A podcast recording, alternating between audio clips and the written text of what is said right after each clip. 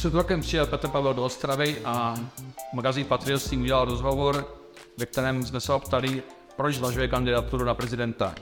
Tady spolu sedíme v CoCafe. On tehdy zhruba v hodinovém rozhovoru vyprávěl o svém vztahu v Ostravě, o jeho pohledu na život, a protože mě zaujal, tak jsem mu řekl, že mu hlas v prezidentských volbách dáme. A on nám slíbil, že jakmile pojede do Ostravy, tak nám dá rozhovor. Je tady, čekáme na něj a věříme, že svůj slib splní.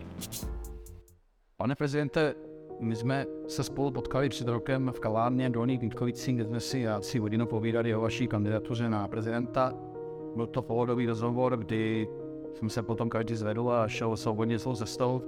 Dneska nekrý střih, vy tady jste s ochránkou, na vaše slova čekají gongu stovky lidí, vyjadřujete se k politickým otázkám, jste žádaný, slovy klasika, není to tak trošku absurdné? Ne, ale dá se na to zvyknout. Ne, je pravda, že já jsem se k těm věcem vyjadřoval i před tím rokem a vlastně před tím hodně dlouho. V době, kdy jsem byl předseda vojenského výboru, tak jsem takhle jezdil po nejenom naší zemi, ale po desítkách dalších, kde jsem měl přednášky, besedy s lidmi na univerzitách, v parlamentech a mluvil jsem s ministry a s předsedy vlád. Takže nemůžu říct, že by to prostředí bylo pro mě úplně neznámé. To, co pro mě je nová věc, tak je spíš ten zájem. Protože když jsem jezdil někam jako předseda vojenského výboru, tak samozřejmě si lidi všimli ty uniformy, všimli si toho ruchu kolem, ale nějaké to vlastně moc ani nezrušovalo.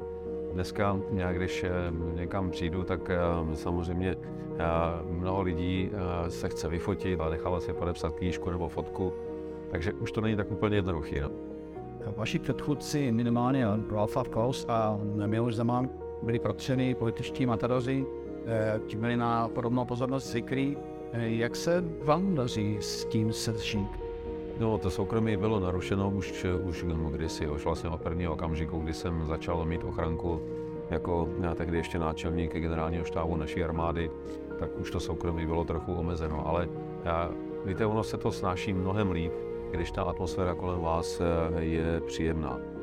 A já zatím jsem zažil mnohem víc toho příjemného, než toho špatného.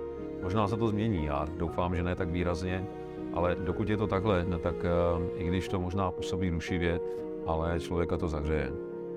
První vaše domácí cesta po inauguraci míří do Ostravy. Proč? Já jsem slíbil, že se budu věnovat problematice krajů, především těch krajů, které mají problémy s restrukturalizací po těžkém průmyslu, případně po těžbě uhlí.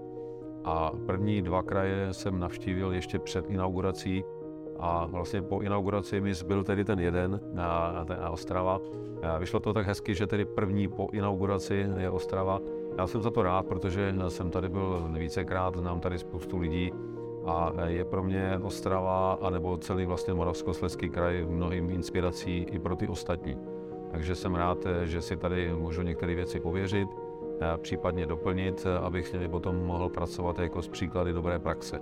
Vy jste se dneska mimo jiné potkal s hejtmanem Moravskoslezského kraje Vítkou Vondrákem a primátorem Ostravy Tomášem Macurou. Bavil jste se s ním také o tom středě v ANO a o jejich odchodu z hnutí ANO?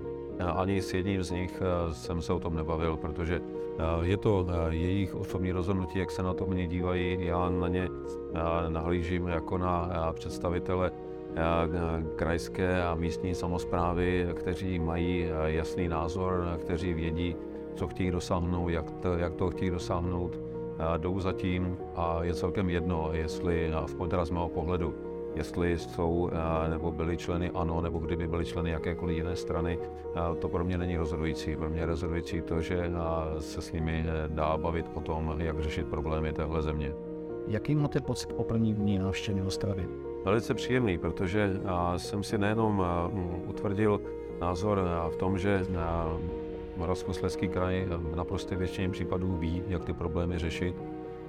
Mnoho z nich už se mu daří řešit, takže může říct celkem s uspokojením, že už by nemusel být označován za strukturálně postižený region, ale spíš jako region, který může těm ostatním lesčem poradit, aby se s touhle nelichotivou nálepkou dokázali taky rychle rozloučit.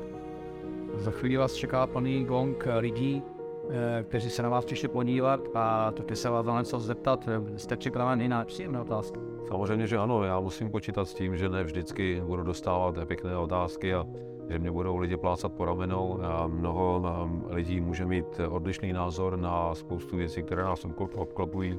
Mnoho lidí nemusí být spokojeno s tím, co jsem zatím dělal nebo co jsem dělal předtím, ale s tím jsem připraven nejenom žít, ale taky pracovat, protože já jsem přesvědčen o tom, že když mají lidé jiný názor, tak to ještě neznamená, že na sebe musí být oškliví nebo zlí a mohou si to vysvětlit.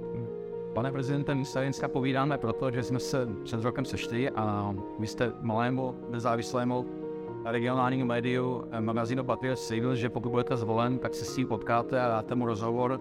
Já vám děkuji a můžu vás to prosit ještě o jeden. Jasně.